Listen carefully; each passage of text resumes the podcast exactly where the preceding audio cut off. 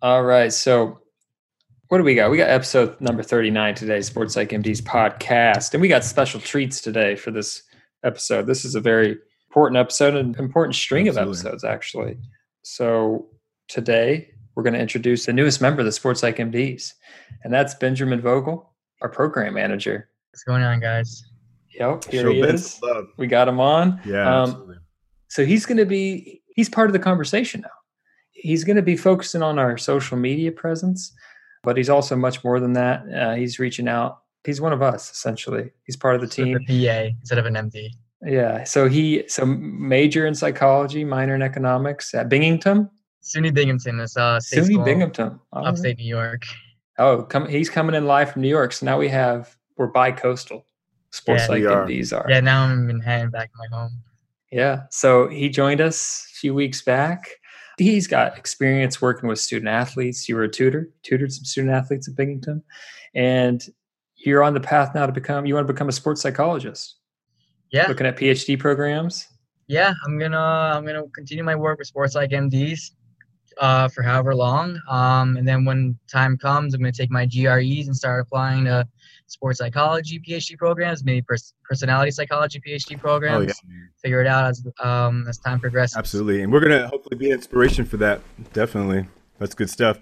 Yeah, and Ben definitely um, he embodies everything we've talked about. That, that whole being able to be mindful, being able to be grateful, confident, passionate. He's passionate and driven. He's hardworking, obviously um, and he's resilient. So we're happy to have him on the team. Yeah, man. Um, unfortunately, he, he is a diehard Yankees fan, but that's fine. We'll, we'll deal with that. Yeah, no, Ben Ben's great. He uh, he reached out to us on LinkedIn um, as kind of a fan of the show. He mentioned his you know background in psychology, which he received a degree from Binghamton University, and you know he he told us, look. Um, I love what, what, you guys do. I, I, I love the message you guys are delivering and you know anything I can do to to kind of help out or you know be a support. He called he called himself a utility player, and I said, man, you know, um, with that kind of energy and that kind of enthusiasm, like you know, we have to talk. So, you know, Tori and I got on an interview with him, and you know, it became pretty apparent from the start that you know we had a, a guy in Ben with the the type of integrity and the leadership and the commitment to service, you know, that we uh, we look for, uh, not just in sports psych MDs, but you know, in medicine and healthcare and psychology uh, as a profession in general. So um, we're not just excited, but also very fortunate to have Ben joining us, and um, I think he's going to be an amazing addition and contribution to uh, this ongoing conversation. Yeah, and likewise, it really goes both ways. honestly, the way I, the way this whole happened was earlier this year. My mom promised me like, "You're gonna graduate in May. You're not allowed back in this house without a job, so don't bother coming home without a job." so it was around like March, around March time. COVID hit, so classes were canceled. And I was like, "Shoot, I don't have a job." I was listening to Sports Psych MDs, and you guys are freaking awesome. Talk talk about sports and psychology. Those are my two favorite things to talk about. And I was like, you know what? Let me shoot them an email. I think I can help them out in a few areas. I noticed their social media. Like, I think I can help them out with that. I think I can help them reach out to players and coaches and whatnot. Let's see what happens. I've been rejected before. not, not, not, not the biggest deal. Sent one out. Dr. Hose responded, and that was a pretty, that was a pretty cool moment. And you guys have been nothing but great mentors ever since. So looking forward to continuing working here. I like that little story. I like how uh, your mom uh, she essentially put your back against the wall and you had to do something. So sometimes you need a little tough love in that holding environment. And we're mm. we're glad to have you. And you're you're eager and you're you're a hard worker and it's already paid off. What we have on store for you guys is a lot of interviews with NFL athletes, with mental health professionals working with big time organizations, with minor league baseball players, with international boxers. So we got a lot in store, and we're, we're excited to have Ben on. And this is episode number 39. Uh, we start off by just having a, a brief conversation about kind of the interplay between being a mental health provider, social justice, because that's something we're fighting for in sports, and how that all, all comes together. So we have a brief discussion about that, and then we hop into the interview with Tremayne Anchrum Jr., the recent seventh round draft pick of the Los Angeles Rams and a two time national champion coming out of Clemson. So hope you guys enjoy. Absolutely.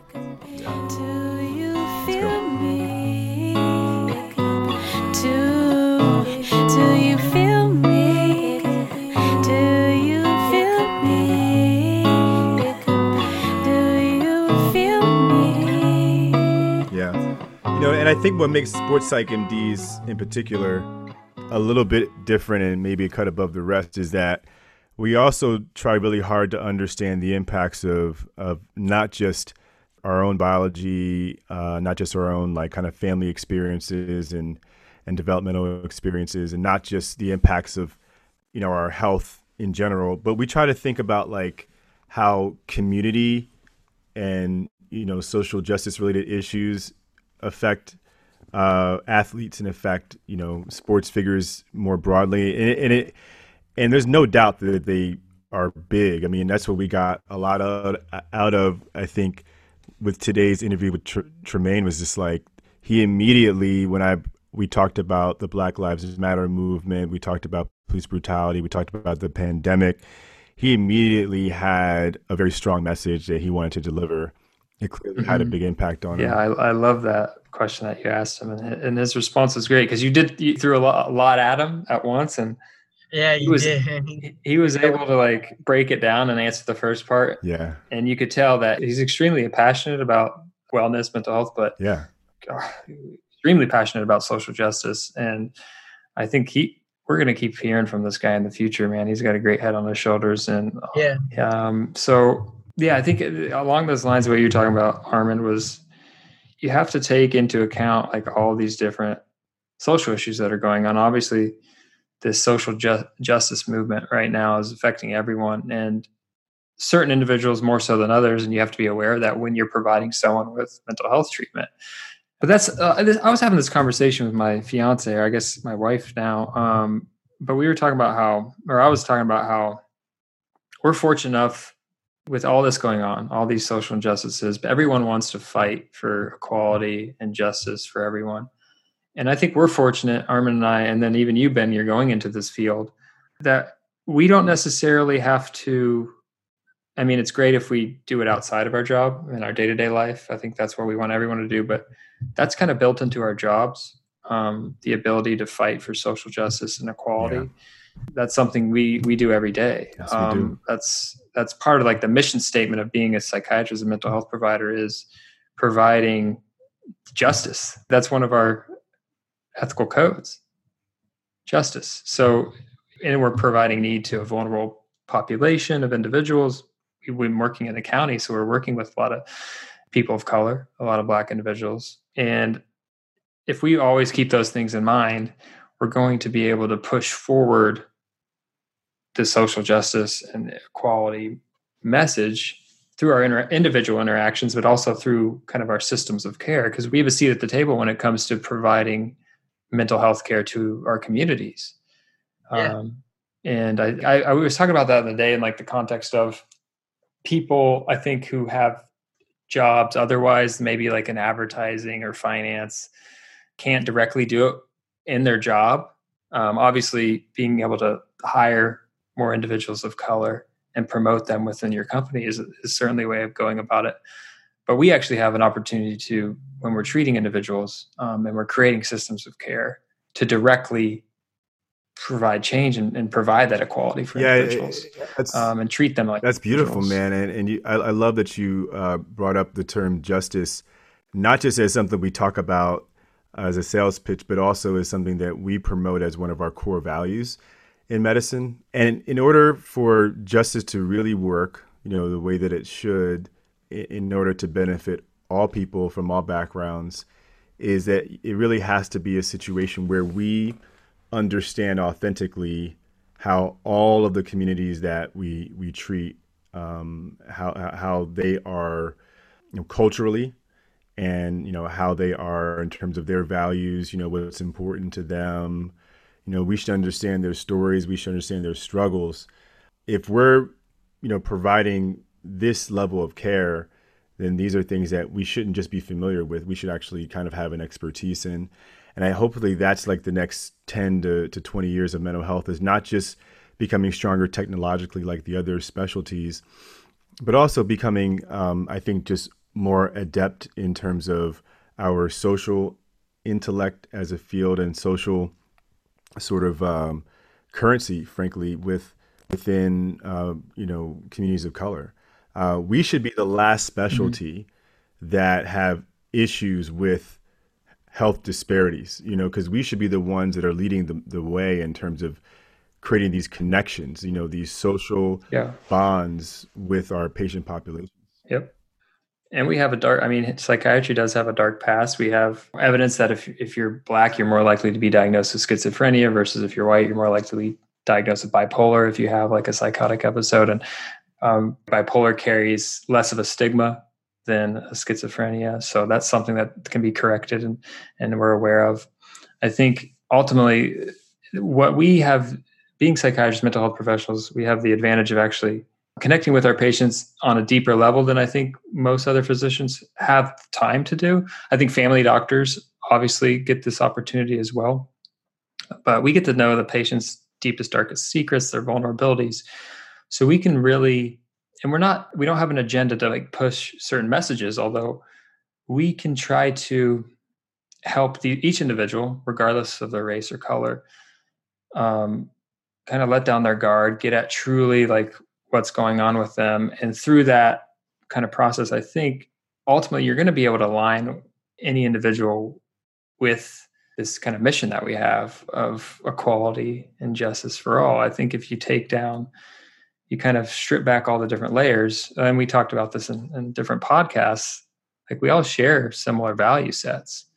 And I think through our our encounters with the individuals that we see in our offices or over Zoom, I think that can only help everyone on both sides of the political spectrum, if you will, because a lot of things come to political wise, come to some sort of understanding, yeah. more awareness of their self, yeah. and through that, just more empathy. Like Absolutely. empathy is something that we always try to huge. work with. That's huge. Dr. Hose, in the confidence interval that you sent us, just this speaks exactly to what you just said before, and this is what I like the most. Um, but like one thing I, I actually wanted to text you is how much I love like the overlap between between psychology and what I learned in school. And one thing I've learned about how people work is that things are a lot easier said than done. But one of the most important things you need to do is being able to just understand your own beliefs and your own perception. Yes. You need to take a step back and understand how do I perceive the world? Specifically, how do I perceive people that are different than me? And like it's uh, I, I, it's, uh, it's very understandable why you grow up and you have different value sets than people that grew up different than you. Yeah. Like that's just how, how I think. Tell me what you guys think. You guys yeah. are psychiatrists. I feel like that's kind of how humans yeah. are programmed. Like we, we kind of gravitate towards relatability. Yeah. The more closer we are, the more we gravitate. So one of the most important things is being able to take a step back, which is hard, and say, okay, how do I perceive person X? why do I perceive person X and what can I do to switch that or like kind of align that with the truth? Because often oftentimes our beliefs, as you said, uh, Dr. Ho, is in the confidence interval, oftentimes our beliefs don't line up with the truth. And that's mm-hmm. okay as long as we address that and we work with it. That's a thing I think that's in session six or seven, but that's one of the, my favorite parts of the confidence interval. That's great. Because I think it speaks directly towards if you have an individual and they're able to develop mindfulness, they're able to develop resilience, they do gratitude practices, they're a grateful person, and they're confident secure in who they are, then that individual is much more likely to be empathetic and they're much more likely to be able to see someone without being clouded by these preconceived notions they had through childhood or all these different emotions or, or fear, because oftentimes fear is something that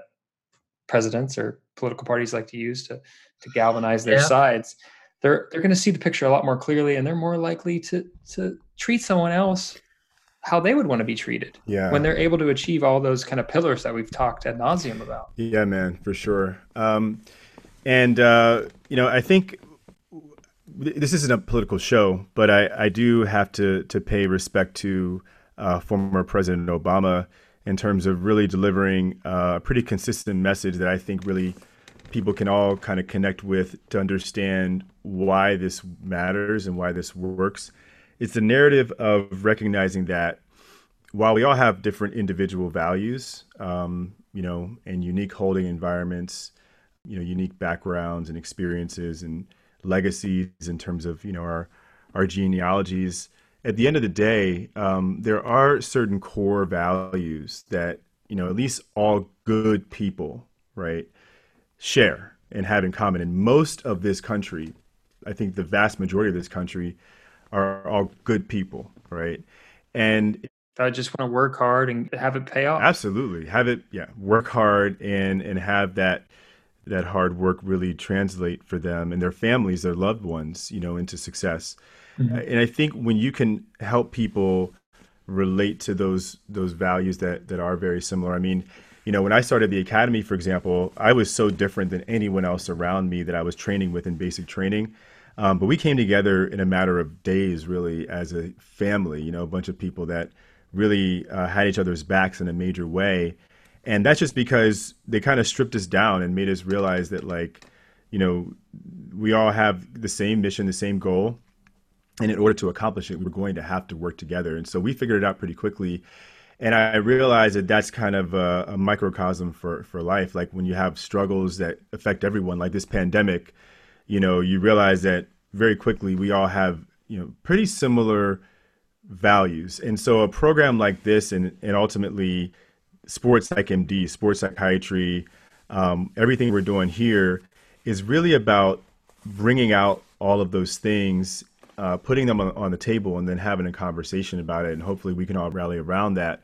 You know, and I'll say to the point that Tori made about us as psychiatrists and what we can bring is not just our value system as a profession, but there's something so powerful about the confidence, you mentioned confidence interval, about a confidential relationship, right? One on one that you can have with another person you know, who's not interested in judging you or necessarily making you someone you're not or making you anything different than what you are really and ultimately someone that you know their sole purpose is to help make you you know the best person you can be you know i think there's it's a very powerful relationship to have and especially when you have a person that also has a level of expertise in terms of medical science, um, understanding the body holistically, in addition to the psychology, I think it can be transformative in a, in a variety of ways. So that's what we're about, you know, and that, that's what we got to keep promoting.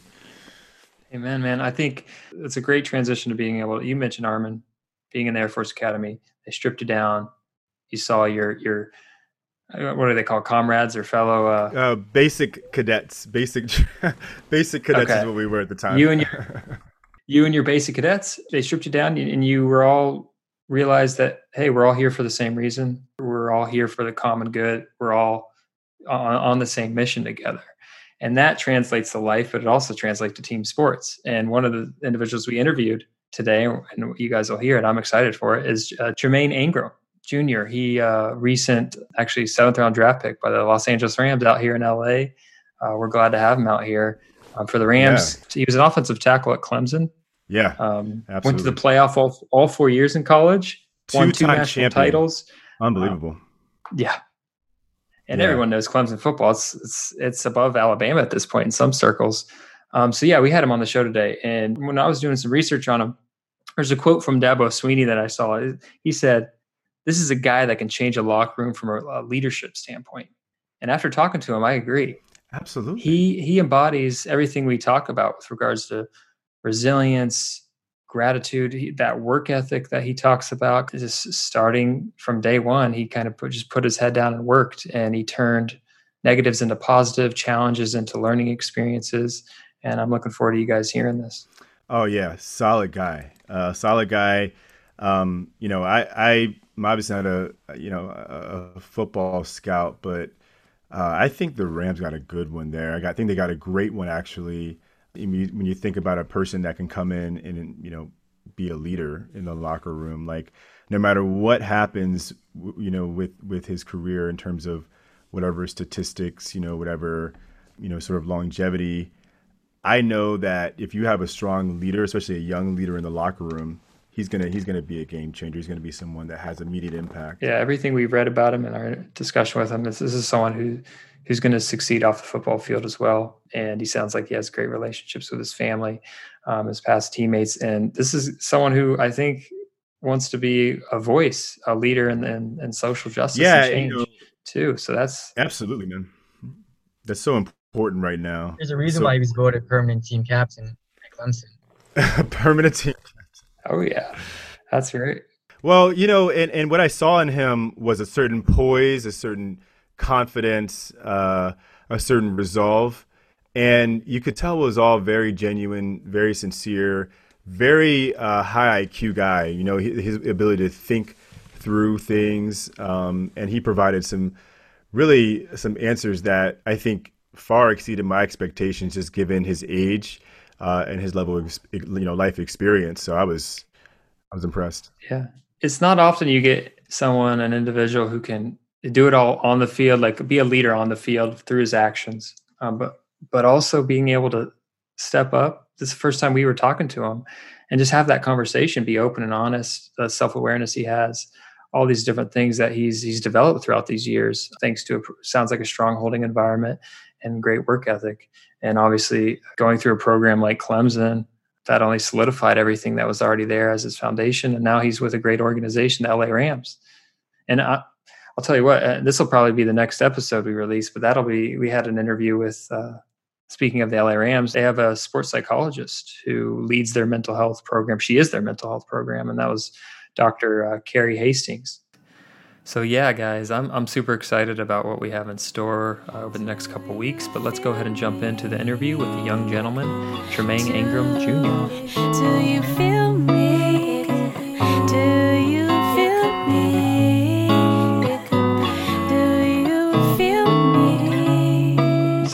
right now we have Tremayne Anchrum Jr., recent seventh round draft pick from the LA Rams, joining us today in the Sports Psych MDs podcast. Welcome. Welcome, Glad sir. to be here. Thanks for having me. So, how did it feel to get drafted? Man, it was uh it was a lot of mixed emotions, honest to God. I um I I never I didn't really know what was gonna happen, you know, because obviously the draft isn't the end of the world, but it's a really important step for all football players. So, you know, I knew I wasn't like a first round, first day one pick, right? Um, but I thought, you know, my body work was good enough to get me kind of like day two, early day three. Um, so like everybody was calling me. And it's like, yo, what's going on? What happened? You know, why didn't you get picked up real, real? And I was like, I don't know. But then like at the end, I kind of got, I finally got the call, and it was, uh, it was kind of a, a moment of relief. It was a sigh. And I was like, man, like all that work wasn't for nothing, right? Like it was, you know, it was worth it. Absolutely, man. And uh, I mean, you were you were uh, trained by you know one of the greatest head coaches in in game, right? Over there at Clemson, Mr. Swinney. Um, what would you say? You know, having a, a coach like that, how, how did that prepare you for the next level?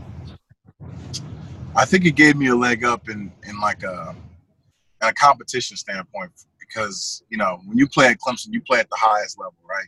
You play at where everybody wants to be at. You play where the Alabamas, the Ohio States, the Clemson. You know, you come to Clemson to play these games, right? And it was like an everyday thing where you had to bring your game face. You had to always be on ten. I'm talking about in the weight room. I'm talking about in the training room, classroom, everywhere. Like everything went against you or for you. So you had to compete all day, every day, in every facet. And it, and you're a two-time national champion, so it paid off while you were there. Yeah, it was okay. Yeah. Did you guys make the playoffs all four years you were there? I was in the playoffs. Yes. That's incredible. Oh man. So you obviously learned a lot while you were there, but I was doing a little scouting on you as well. So your your father played college basketball at USC. He did. He did.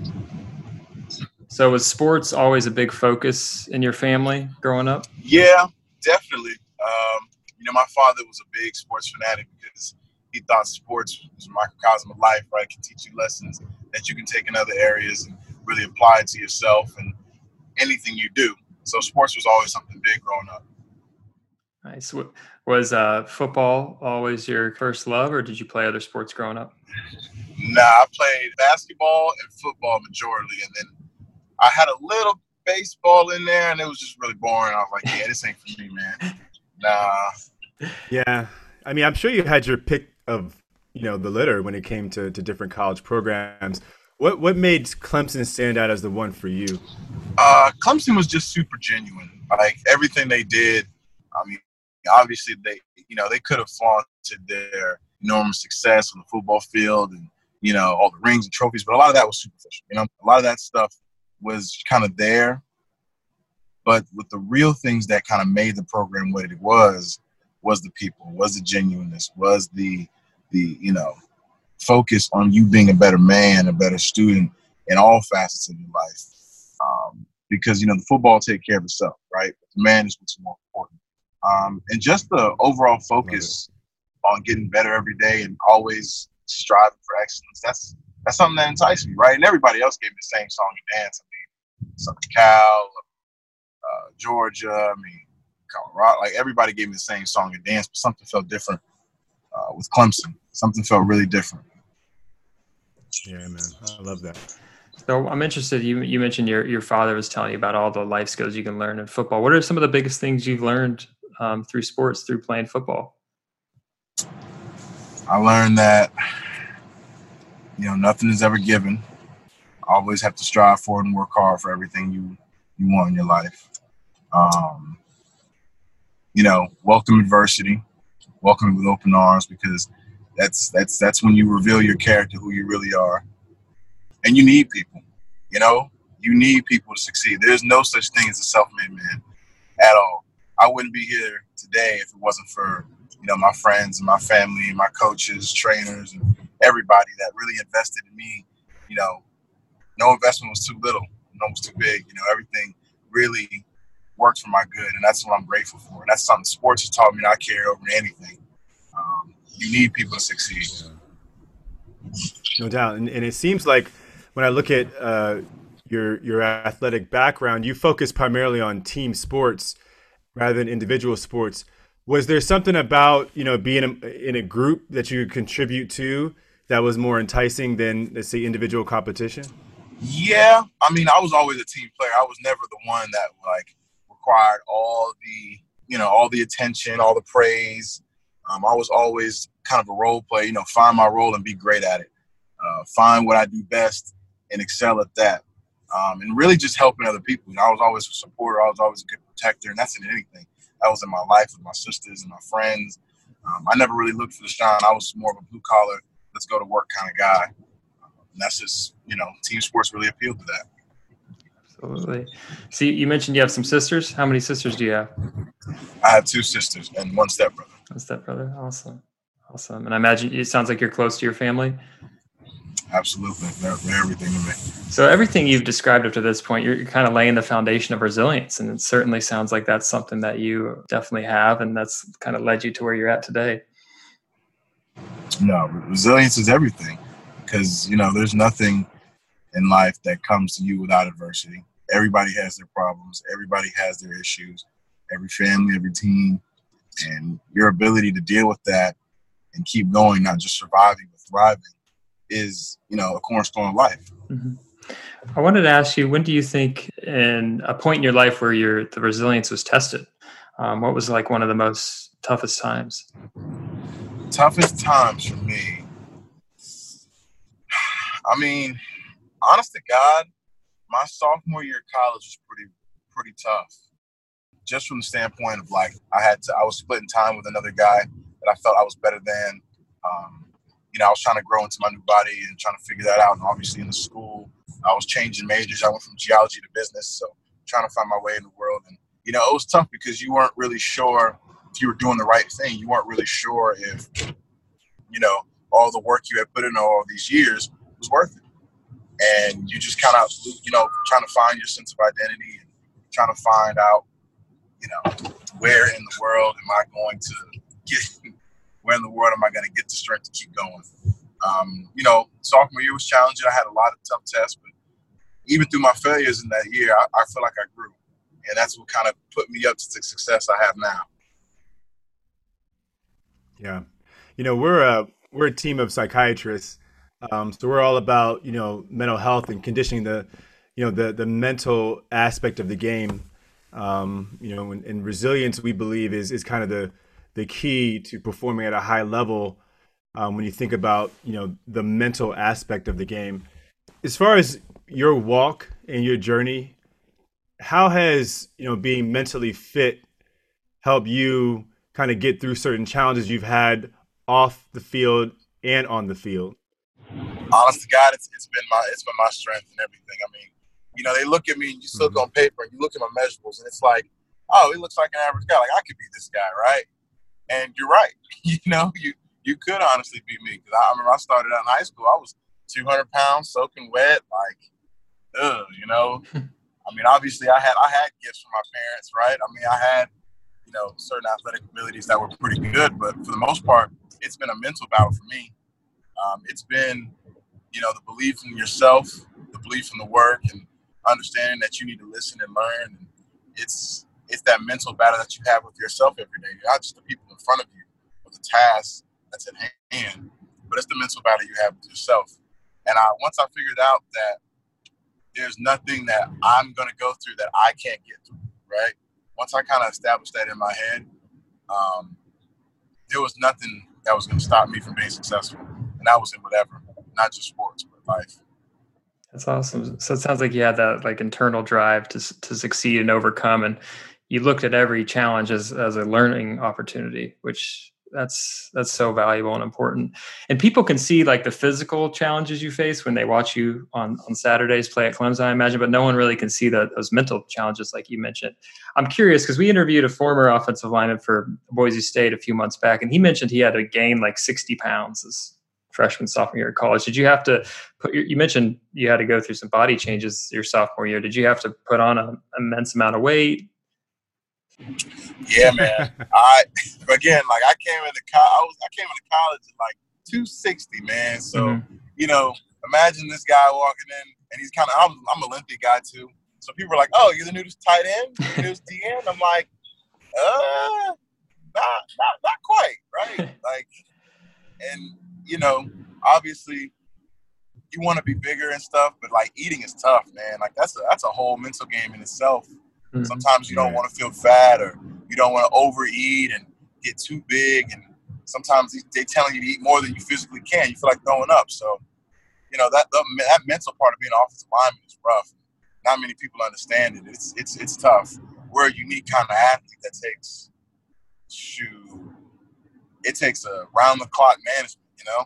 Yeah. It's, it's a tough, it's a tough, it's a tough thing. Yeah, sure. I imagine. So you mentioned before you leaned on your teammates a lot. You really thrive in that team environment. But being on the off- offensive line, I imagine that's a team within a team, and you guys are all pretty close, going through all those similar things together.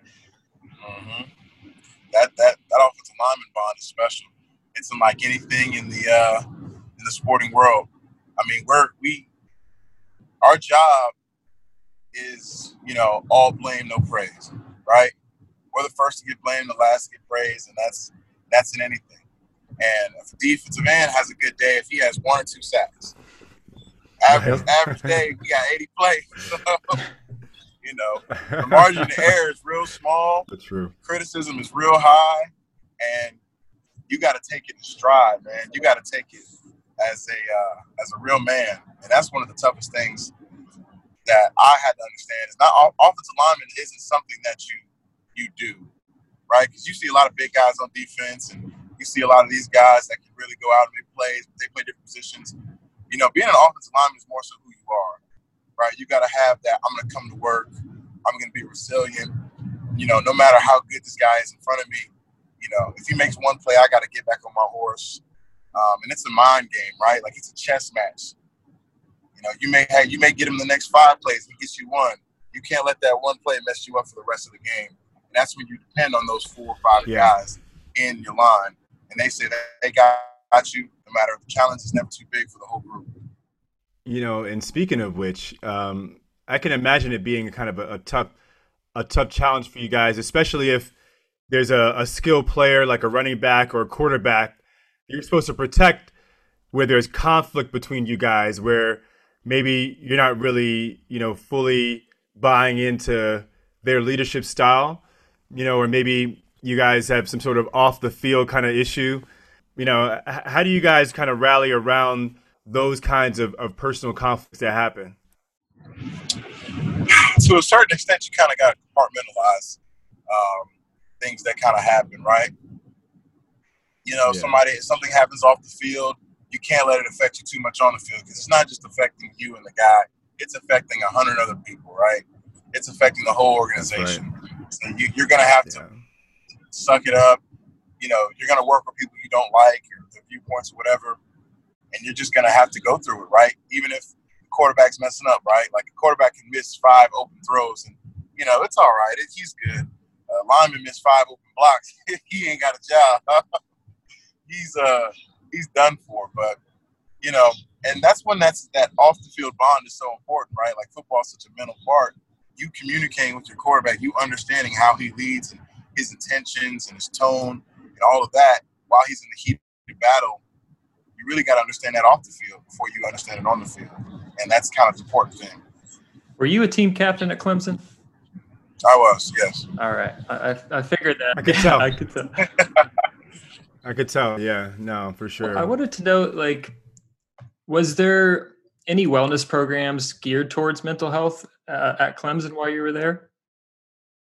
Yes, absolutely. We had a we had a great team psychiatrist and uh, Dr. Milk. We had every every Thursday it was our moment with Milk, and he, he worked on like a, he was a performance psychiatrist, sports performance psychiatrist, and he helped us kind of get ready for the moment, understand everything that goes with you know competing and performing all week long, um, and the build up to the game, what to do with our emotions, and uh, it's tough. The, the psyche of a student athlete is, is really complex and really difficult to understand.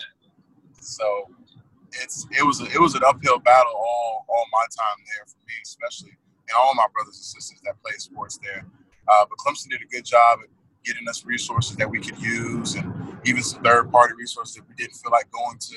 You know, the ones provided by the team, because obviously, okay. you know, the coaching conflict and your conflict can be, you know, kind of messy.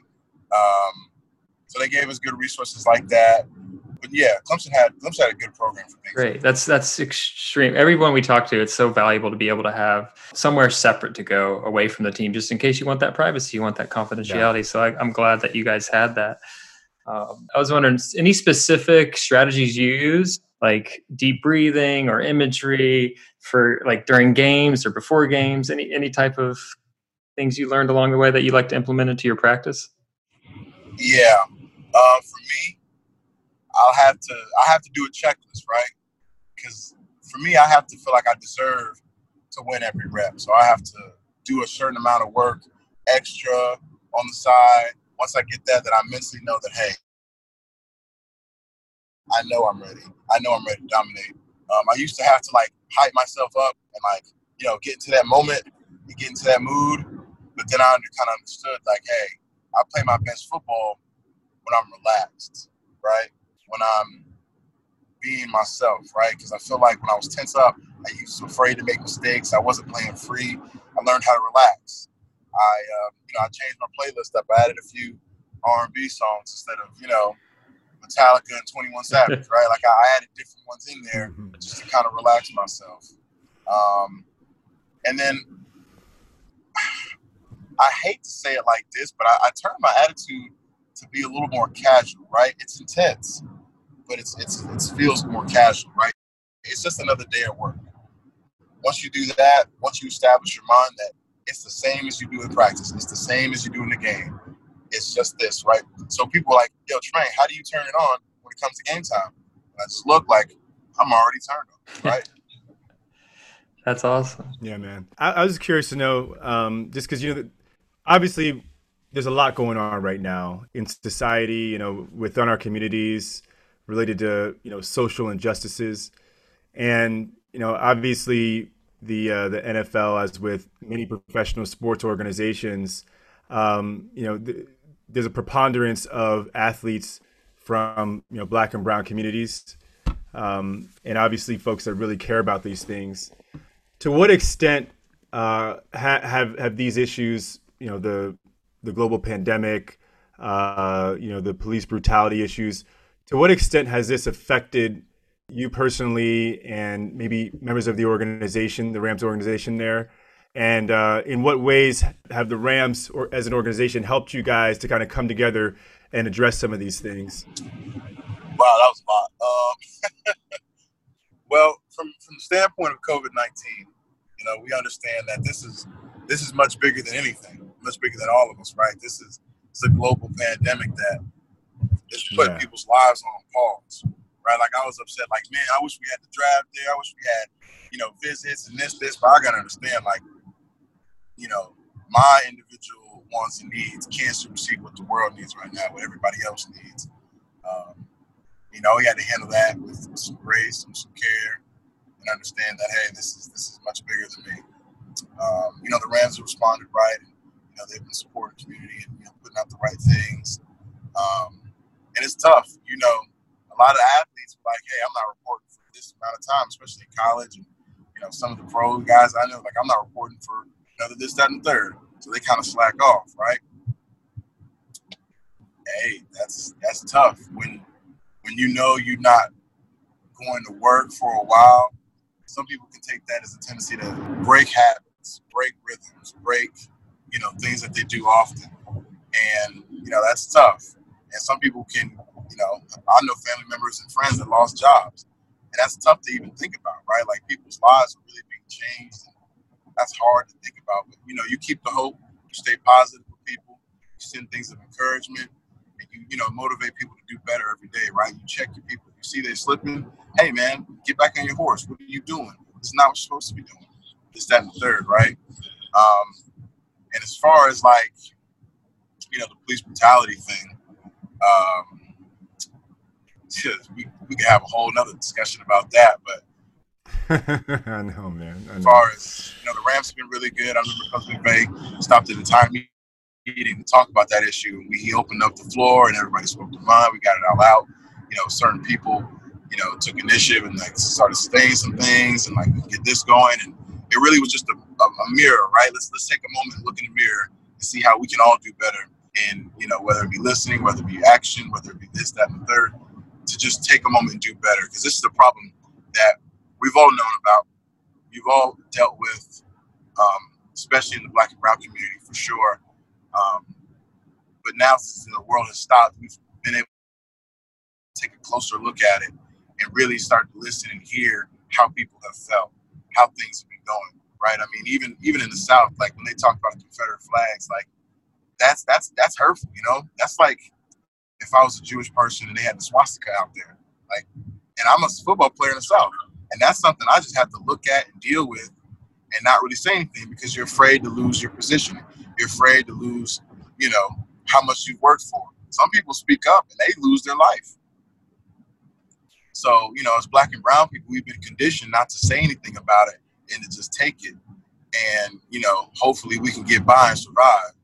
Um, but now that, you know, there's been much more of a social push for it, I think that everybody feels more supported now and, you know, we're willing to listen and it's it's not even a black and white problem anymore. It's more so a, a system of oppression versus people, right? It's the people that are going to find themselves on which side of the line.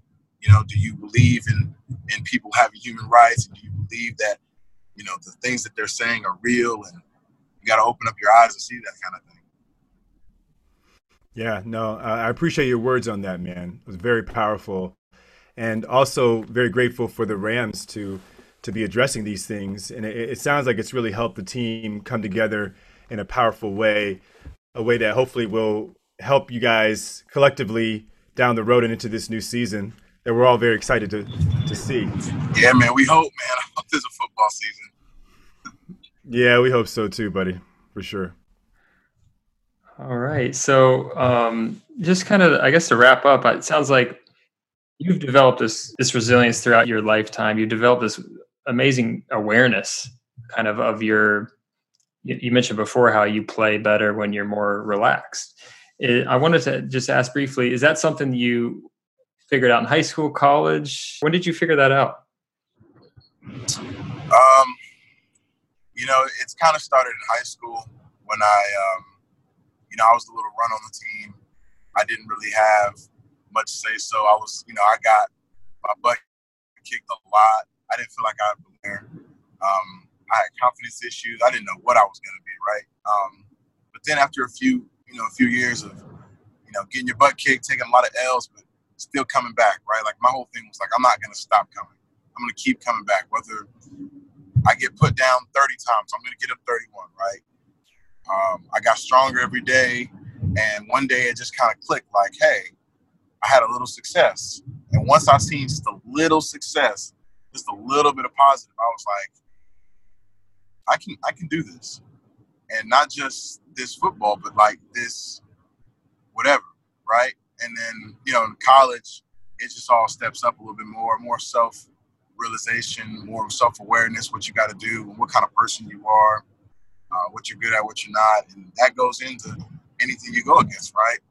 And I haven't really figured it all out. You know, I still struggle with some things, you know, mentally and emotionally that I've, you know, sometimes repressed or just buried myself in my work or something like that. And I'm I'm still work in progress trying to figure it all out. But you know, the adversity in my life in all my areas has just made me the man I am today, and hopefully build for a better tomorrow. Well, I feel like there's there's no doubt that you'll continue to grow as an individual if you continue to have that mindset. It sounds like you've always been able to rely on that, that hard work and that that work ethic and kind of pushing through. That'll serve you well off the football field, and I'm sure it has. It sure has, man. We'll see. You know, I'll start making money, then then we'll see if it works. Did you always want to play in the NFL? Was that like your your goal? One of your goals? No, not at all. I, I if you would have told 16 year old Tremayne that he's playing in the NFL, he might have laughed at you and been like, "What?" Yeah, but you know, once I realized I could do it, I was like, God gave me the ability. Shoot, you know. Oh man. Well, look, man, you've uh, you made your your family extremely proud. Obviously, the community that raised you extremely proud. Uh, LA is extremely fortunate to have you here. Um, we look forward to your ongoing service and uh, and leadership. Appreciate that, brother. I appreciate y'all having me as well. How do you like living out in LA? Is this your first time out here? Yeah, man. I actually, you know, I've only been out here not, you know, day, literally. So, well, welcome. I'm, I'm, getting acclimated before before camp and all that stuff, and you know, I might see you guys around. You know. Yeah, man. Stay in touch, and we hope so. We'll definitely be rooting for you. So, uh, thanks for joining us. No problem, man. Y'all good. You too.